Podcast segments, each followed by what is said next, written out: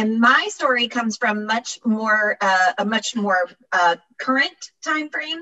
Um, I just I've worked in the I've been coming to Lexington Market my whole life, but I work in the area now, and for the last several years, I've really enjoyed going to the market around the holidays, like Thanksgiving to Christmas time, and listening to the guy from Leslie's Produce yell about holiday greens. He just had like this very melodic voice, and he would be, you know, calling people to the stand with his holiday greens.